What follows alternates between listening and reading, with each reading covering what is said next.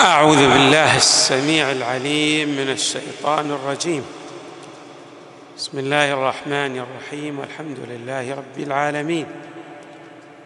والصلاة والسلام على أشرف الخلق. سيدنا ونبينا محمد وآله أجمعين. الطيبين الطاهرين. قال الله تعالى في القرآن الكريم وأما الذين سعدوا ففي الجنة خالدين فيها ما دامت السماوات والأرض إلا ما شاء ربك عطاء غير مجذوذ. صدق الله العلي العظيم. استعرضنا وإياكم بعض الأمور التي تحقق السعادة للإنسان. وذكرنا في ضمن هذه الأمور مطالب متعددة. قلنا إن من جملة المطالب أن السعادة تتحقق ببعض الأمور التي تحقق الغنى للإنسان. يعني أن يجد الإنسان ما يحتاجه. وذكرنا بعضا من الروايات التي تفصح عن ذلك مثل المرأة الصالحة والمركب الهنيء والدار الوسيعه وما إلى ذلك من الأمور. من الأمور التي تحقق السعادة وقد ذكرت كمطالب إذا سار على خطاها الإنسان يجد الانشراح في الصدر. والطمأنينة في القلب. وبالتالي يستشعر السعادة ويعيشها في عالم الواقع. هناك بعض الأمور لا بد أن يلتفت إليها الإنسان. الأمر الأول أن يعلم أنه خلق في هذه الحياة لغاية ولهدف. هذه الغاية والهدف المعرفة لله تبارك وتعالى. الآن لما نقول المعرفة لله ماذا يراد بالمعرفة لله؟ الإنسان إذا عرف الله تحقق لديه الكمال اللامحدود لأن الله هو الغني المطلق وبالتالي سيجأر هذا العبد إليه وسيلتجئ إليه وسيرفع ذلك الغني المطلق وهو الله فقر هذا الإنسان وعوزه واحتياجه. من هنا الله تبارك وتعالى يركز على هذه الحقيقة في القرآن الكريم في قوله تعالى وما خلقت الجن والإنس إلا ليعبدون. ما أريد منهم من رزق وما أريد أن يطعمون. إن الله هو الرزاق ذو القوة المتين. الله هو الذي يرزقنا ويعطينا ويفيض علينا من نعمه. إمامنا الصادق أيضا يقول أو يفسر هذه الآية يكشف اللثام عنها. ليعبدون أي ليعرفون. ثم يردف الإمام عليه السلام وكيف تعبد ربا لا تعرفه؟ لا بد أن تتعرف على الله تبارك وتعالى كي تعبد الله كما يريد الله تبارك وتعالى أن تعبده. اذا علينا أن نعلم بالهدف من الخلق. كثير من الناس يظن أن هذه الحياة هي يعني عبث ولغو. الله تبارك وتعالى يشجب هذا التصور ويندد به. أفحسبتم أنما خلقناكم عبثا وأنكم إلينا لا ترجعون؟ اذا هناك غاية من الخلق. حري بالإنسان أن يتعرف على هذه الغاية. إذا تعرف على الله وعلى الغاية من الخلق سيسعد هذا الإنسان. لأنه سيسير على وفق الغاية التي خلق من أجلها. سيبتغي مرضاه الله تبارك وتعالى. هذا أمر غاية في الأهمية. يحقق للإنسان درجات عالية من السعادة. الأمر الثاني أن يعلم وقد أشرنا إلى هذه النقطة ولكن من الضروري التأكيد عليها أن هذه الحياة التي خلق فيها مليئة بالابتلاءات. الله تبارك وتعالى جعل هذا الإنسان يمر بابتلاءات متعددة وهذه الابتلاءات تشكل تنورا لإنضاجه من الجنبه المعنويه يعني أن الإنسان لا يتكامل من الناحية المعنوية إلا من خلال الابتلاءات التي يمر بها. قد يبتلى بماذا؟ بالخيرات ليرى أنه يشكر هذه الخيرات ويحمد الله تبارك وتعالى على عطاياه. وقد يبتلى بالأمراض والفاقه والمصائب والنكبات ليرى أنه يصبر ويلتجئ إلى الله أم لا؟ ليبلوني أشكر أم أكفر. اذا بعد أن يتعرف الإنسان على الله تبارك وتعالى ويعلم بوجود غاية وهدف من الضروري أن يلتفت إلى أنه يسير في مسار ليس بمفروس بالورد بل فيه ماذا؟ أنواع من الراحة وفيه مطبات وعقبات كأداء. ولا بد أن يحمد الله على النعم وأن يصبر أو يتصبر على الابتلاءات التي تمر به ليستطيع أن يجتاز هذه الامتحانات بالسراء والضراء ويصل إلى كماله. الأمر الثالث وهو جد هام. بعض الناس يحصر فكره في زاوية محددة وبالتالي يتأثر من خلال حصره لفكره في تلك الزاوية. الآن تشوفون مثلا علماء النفس يشيرون إلى أن بعض الشخصيات يطلقون عليهم ماذا؟ بالشخصية السلبية. لماذا؟ لأن جميع الأفكار التي يفكر بها هي أفكار سوداوية. يعني دائما لا يفكر إلا فيما يعود عليه بالضرر. أنا سأمر بكذا وأنا كذا وأنا كذا. الإنسان لا الحياة ليست كذلك. بل الأمور الإيجابية في الحياة أكثر بكثير من الأمور السلبية. يمكن أن تصل الأمور الإيجابية إلى أكثر من 90% عندك 10% وهذا ليس للكل. يعني أقصى ما يبتلى به الناس إلى نحن نتكلم عن المعدل الوسط إنه يبتلى يعطى من النعم والخيرات إلى ما يقرب من التسعين بالمئة ويبتلى في مقدار عشرة بالمئة.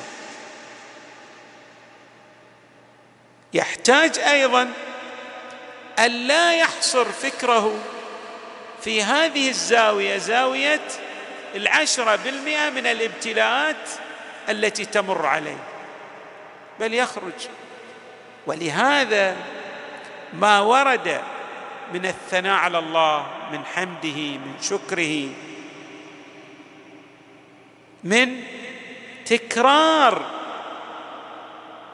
النعم يعني إن الإنسان يتحدث بنعمة الله وأما بنعمة ربك فحدث. هذا من أجل إلفات الإنسان إلى الجوانب الإيجابية. وإخراج هذا الإنسان من تلك البوتقة المظلمة التي يفكر فيها بعض السلبيين وبالتالي يحصر فكره في تلك الزاوية المغلقة التي توجب عليه ماذا؟ الضرر والوبال. وكأنه لا يخرج من هذه الابتلاءات التي يعيشها أو يمر بها. لا الحياة ليست كذلك. الحياة كما قلنا فيها خيرات كثيرة وفيها ماذا؟ بعض بعض من الابتلاءات التي تحتاج إلى صبر وحتى هذه الابتلاءات التي تمر بالإنسان إذا صبر عليها تتحول إلى نعم بفضل الله تبارك وتعالى. وقد أشرنا إلى أنه في كل محنة منحة. في كل ابتلاء هناك جوائز من عند الله تبارك وتعالى يعطى إياها ذلك الإنسان الصابر وهي جوائز كبيرة وعظيمة. ليس فقط هذه الجوائز خاصة بالحياة الأخروية وهي الجوائز الأعظم بل ينال بعضا من جوائز الله في هذه الدنيا. ثم انظروا إلى الابتلاءات التي مر بها يوسف. لكن في النتيجة لأنه صبر. ماذا حصل عليه؟ أصبح هو ماذا؟ المصباح المضيء لإخوته الذين ظلموا وأيضا ماذا؟ قال لهم لا تثريب عليكم اليوم.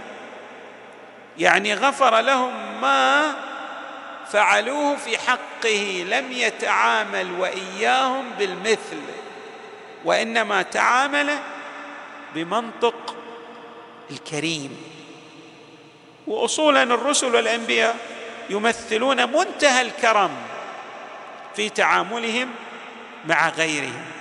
وهذا أيضا جانب إيجابي في شخصية الإنسان أن لا يتعامل مع غيره حتى مع من أساء إليه بالمثل وإنما يتعامل بالعفو والصفح والكرم اللي هو الإحسان إلى من أساء إليك.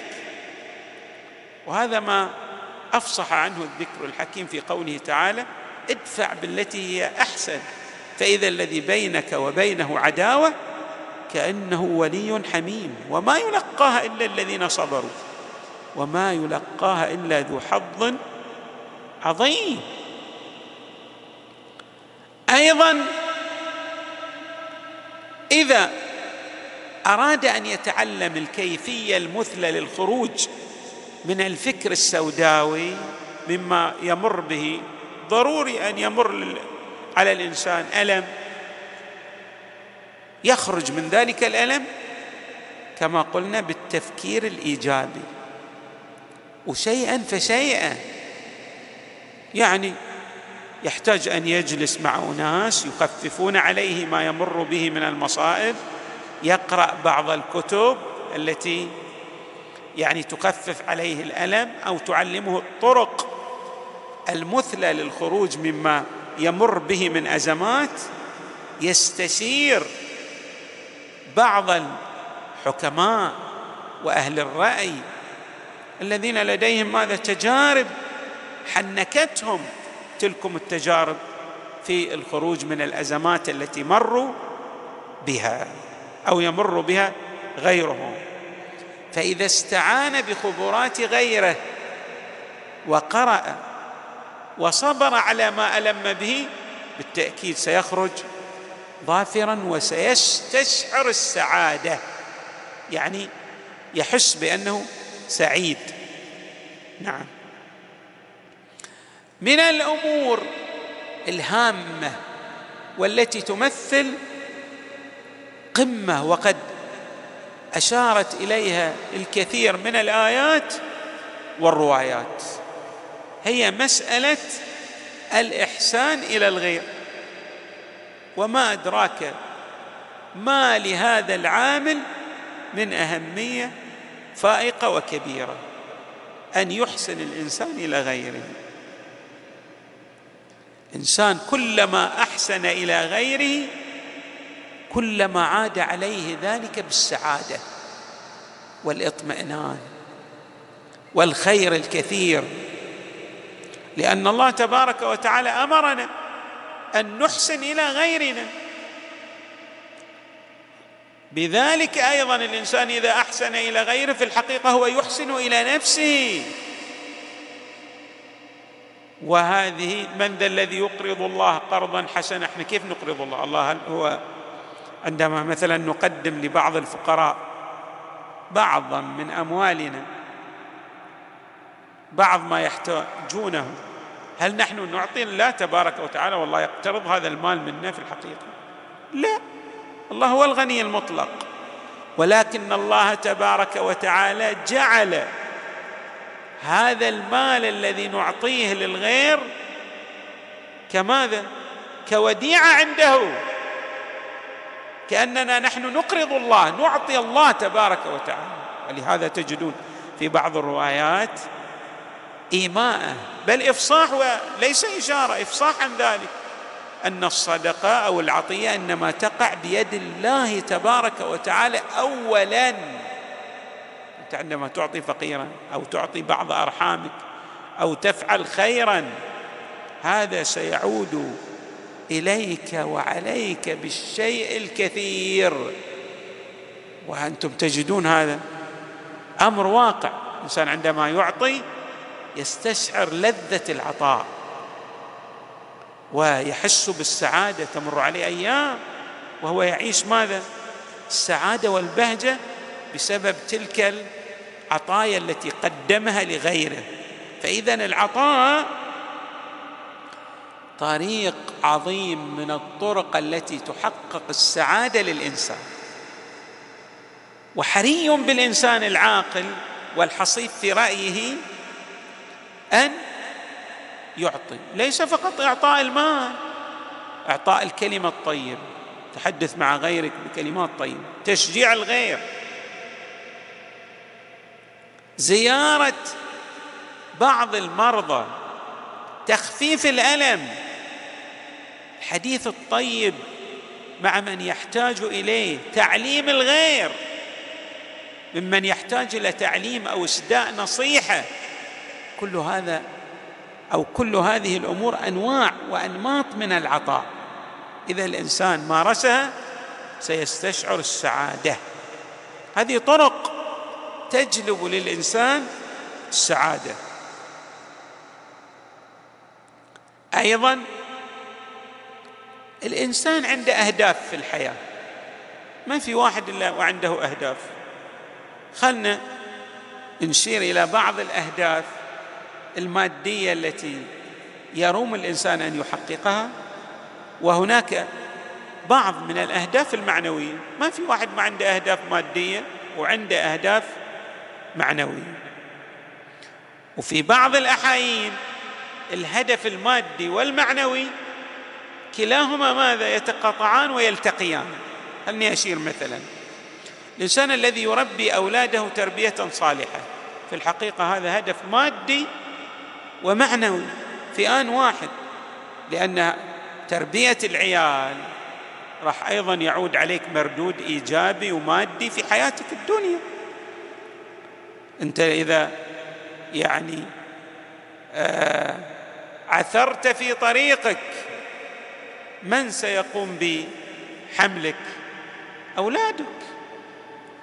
فإذا أنت تحتاج تحتاج إليهم في أمر دنياك من الناحية المادية. وقد أيضا الكثير نجد من الأولاد الصالحين يبذلون الغالي والنفيس لآبائهم ولأمهاتهم.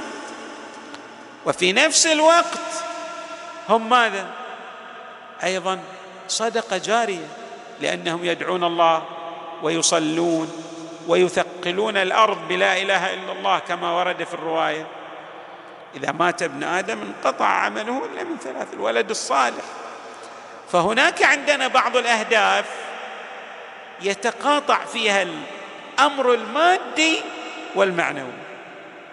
أنا لا أريد أن أشير إلى هذه النقطة بالذات وإنما أريد أن عندنا أهداف مادية وأهداف معنوية وبعض الأهداف مشتركة يعني يلتقي فيها الهدف المادي. لكن الواحد يريد أن يبني بيتا والبيت أيضا من الأمور اللي ماذا يتقاطع فيها الجانب المادي مع المعنوي. لكن حري بالإنسان الذي يضع هدفا يسعى إلى تحقيقه لا يتوانى في تحقيقه.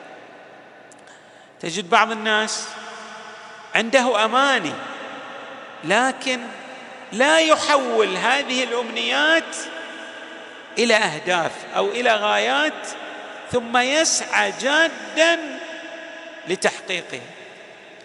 الإنسان كلما حقق شيئا من أهدافه المادية أو المعنوية كلما ازدادت سعادته واستشعر هذه السعادة. وأحس ماذا؟ بالرضا.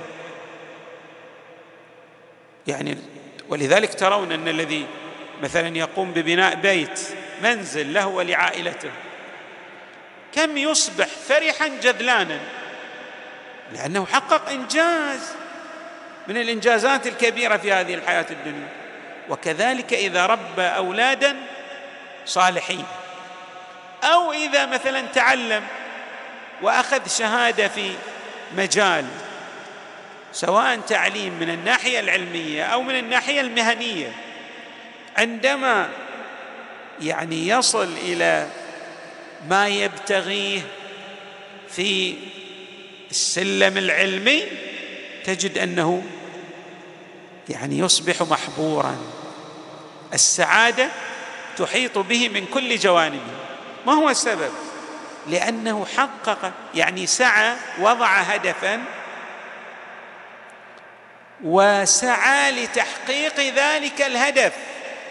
فحققه فانعكس عليه تحقيق ذلك الهدف بالسعادة. اذا من الأمور التي تحقق السعادة للإنسان أن الإنسان يضع اهدافا نصب عينيه ثم يسعى جادا كادحا من أجل تحقيق تلك الأهداف. وسيرى أن أنه بعد تحقيق أي هدف من الأهداف أنه ينعكس عليه ذلك الإنجاز بالسعادة.